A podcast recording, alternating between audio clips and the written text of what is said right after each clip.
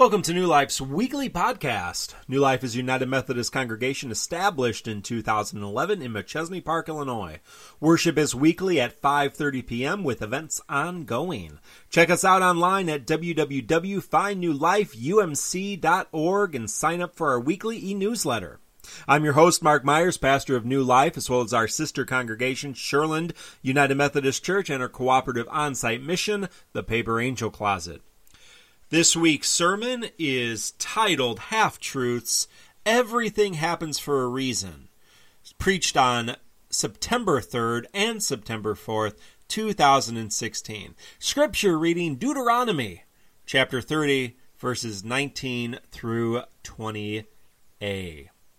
Moses said to the Israelites, I call heaven and earth as my witnesses against you right now. I have set life and death blessing and curse before you. Now choose life so that you and your descendants will live by loving the Lord your God, by obeying his voice, and by clinging to him. That's how you will survive and live. May God bless the reading of Holy Scripture today. Let us pray. Dear Lord, I thank you for all those listening to your word and good news through our podcast this week. Please bless them, encourage them, and help them experience your presence and call on their lives. Send your Spirit upon them and help them to hear your voice as they go about their week. Amen. My first interview to enter the ministry process did not go very well. I was recently out of college and on fire for my call and my future. I was looking at seminaries and ready for whatever came my way. Generally, these first interviews are pleasant. Tell us about yourself. What books are you reading? Why do you want to become a pastor? What do you do for fun? My interview started with, What's your understanding of grace? I was not recommended at the time. Afterwards, someone said, Everything happens for a reason. I thought to myself, Yeah, everyone on that committee is a big fat jerk. Thankfully, that was not the end of my process. Unfortunately, it would also not be the last time I heard everything happens for a reason. Over the next five weeks, we will be using a book by Reverend Adam Hamilton, the pastor of the Church of the United Methodist Church of the Resurrection, called Half Truths. And we're going to be examining some things we say and even believe beyond a shadow of a doubt. Each week, we will discuss one of the following statements Everything happens for a reason. God helps those who help themselves. God won't give you more than you can handle. God said it, I believe it, that settles it. And love the sinner, hate the sin. Each statement is a half truth. There may be some truth in it, but it may not really speak to the truth we hold in Jesus Christ. My hope is that we can question each of these statements together as we should seek to question all things and compare them to what we know of the Word of God, Jesus Christ, His life, death, and resurrection. Now, before we begin, a couple disclaimers. The subtitle of this book, Half Truths, is God helps those who help themselves and other things the Bible doesn't say. That statement in itself is a half truth. The Bible doesn't expressly say any of the five things I just stated above, but, however, there are scriptural texts that could be used to justify these statements. There are also scriptural texts that can be used to justify child abuse, staying in an abusive marriage, polygamy, slavery, and rape. Everything we read should be through the lens of Jesus Christ. That is why this series is so important. Without Christ at our center and the guidance and teaching of the Holy Spirit, our Bible, our Holy Scripture, can be used as a terrible weapon. Now let's look at the first statement. Everything happens for a reason. If by everything happens for a reason we mean because of our choices and our actions there are consequences, then yes, everything does happen for a reason. In our scripture reading today, Moses is telling that to the Israelites. They were out in the middle of the desert. God had saved them, and Moses had taken them out of Egypt and away from slavery. Now they had a choice. They could follow their own desires and wills and it would likely have led them to death. Because they didn't have a lot of friends in the desert, let alone food and shelter. But if they chose to follow God, God would lead them to life. And God did. Our bad choices have consequences. So do our good choices. Free will is amazing that way. What we say, think, and do actually has an impact on our lives and the lives of people around us, for better and for worse. So, in that sense, everything does happen for a reason. But generally, when we say everything happens for a reason, we are responding to human suffering, pain, and loss. I've heard it a lot at funerals, especially tragic ones. It's said many different ways. It was part of God's plan. It was their time. God needed another angel in heaven. It was God's will. We may believe that God is in complete control of everything, and therefore everything that happens is part of the ultimate will of God. Good things, bad things, and everything in between. Why do good things happen to bad people and bad things happen to good people? Does it even matter? God must know what God is doing. After all, the Apostle Paul writes, All things work together for good for those who love the Lord. Now, if we take that thinking to its logical limits, things can get a little out of hand. If God controls everything, then God has already determined who is going to win the World Series. And if the Cubs lose this year, obviously God isn't much of a Cubs fan. It also means if I forget my wife's birthday or our anniversary, it was part of God's plan. It means that if, if I'm in a bad mood, it was part of God's will. If I order food and that food is undercooked, it was God's will and I better eat it because if I don't, I might anger God. That is, unless I don't eat it, which would also be part of God's plan. Now you can drive yourself loony with that line of thinking. Beyond the silliness, there are a few other problems I have with this train of thought. The first problem I have with everything happens for a reason, and therefore everything is part of God's plan, is that it removes human responsibility. If God is in control of everything, then my actions do not matter. I had a friend in high school. Fortunately, I had several over the course of my life, killed by a drunk driver. If everything is God's will, then it was the will of God that one individual got drunk, got into their car, got behind the wheel, drove off, came across a car full of teenagers, hit them, injuring three and killing one. It was not the driver's fault. It was God's will. If everything happens for a reason and the reason is God, then all things fall under this umbrella and we are not responsible for anything we do. Good, bad, ugly. It's all part of the plan. Secondly, everything happens for a reason and the reason is God makes God responsible for all things. It was God's will that millions of people died in World War II, including the execution of six million Jews who the Bible calls God's chosen people. It means that it's God's will for 2,500 children to be homeless in our community and 1,800 children to be in the foster care system because of situations at their home. It means that every wildfire, flood, and tsunami is the will of God. It means every bad thing that happens to you is part of God's plan. Now, a God who causes millions of children to die from starvation, for people to suffer and die from terrible diseases, who allows tyrants to control entire nations and causes disasters to wipe out entire towns from the map, disturbs me. Disturbs me a lot. A third problem that stems from the first two is this line of thinking can lead to fatalism and indifference. If God causes all things to happen, good or bad, why should we care about what happens? Whatever will be, will be.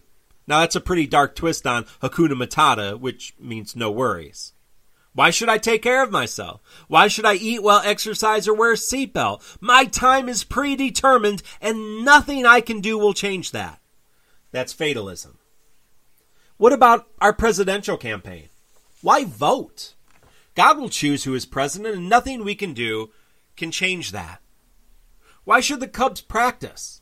Either they're going to win or not win. If Javier Baez makes a error and costs the game, it was God's will. If Bryant hits three home runs, that was God's will, not him. If Aria Arrieta throws a perfect game, God has already decided that. It has nothing to do with his skill or how Jake was feeling that day or who he was facing.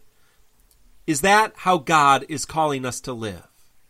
Is that the picture of God we experience in Jesus Christ? Generally speaking, Christians throughout the generations have affirmed both God's providence and God's sovereignty. Providence speaks to God as a provider. Christians generally affirm that God is uh, providence over the universe and everything in it. God has provided for us and continues to provide for us. God's sovereignty speaks to the rule of God. The sovereign is the highest power and authority. Christians and many other faith traditions consider God the ruler of the cosmos. God is ultimate authority, and therefore all honor, glory, power, and praise belong to God. Although most Christians believe in God's providence and sovereignty, they have interpreted and understood them in very different ways. John Calvin, the father of the Reform movement during the Protestant Reformation, took up the mantle of theological determinism.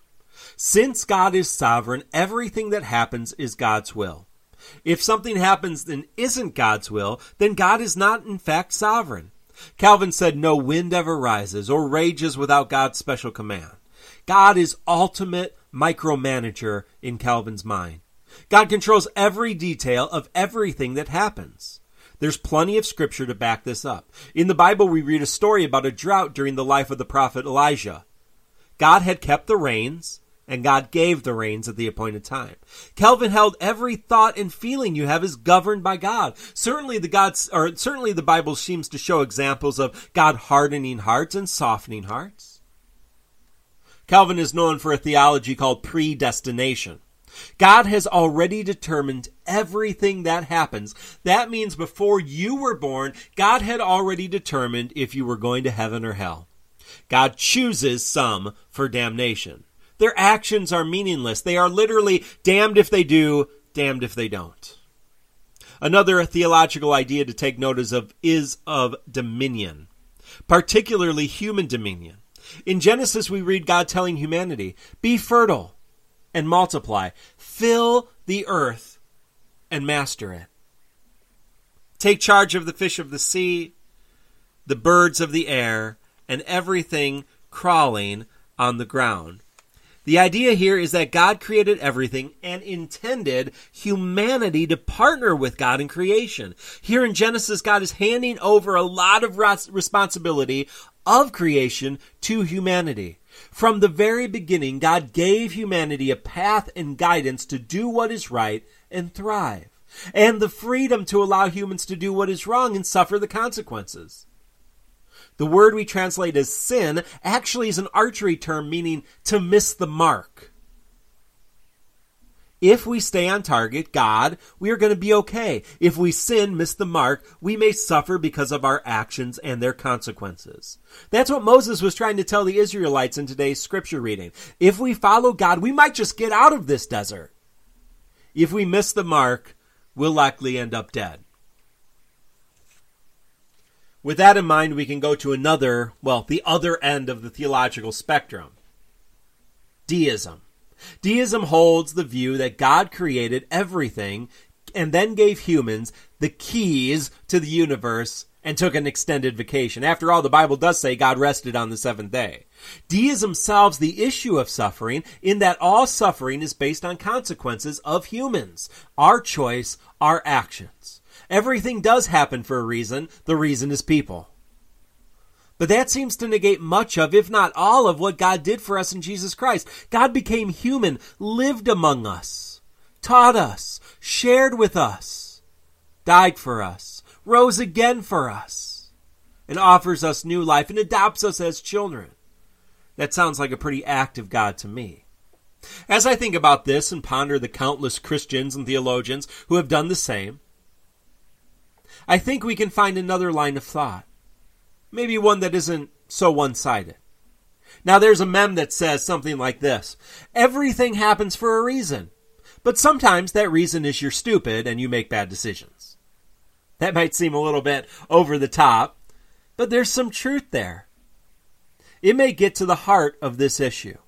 Let's assume God is sovereign and God superintends over the cosmos. God has put into place laws that govern nature, life, and most of what we know. Humanity, given the blessing of free will, interacts with those laws. God guides humanity, has given us scriptures and the Holy Spirit, and strengthened us when we ask for help. But God never forces us to do anything.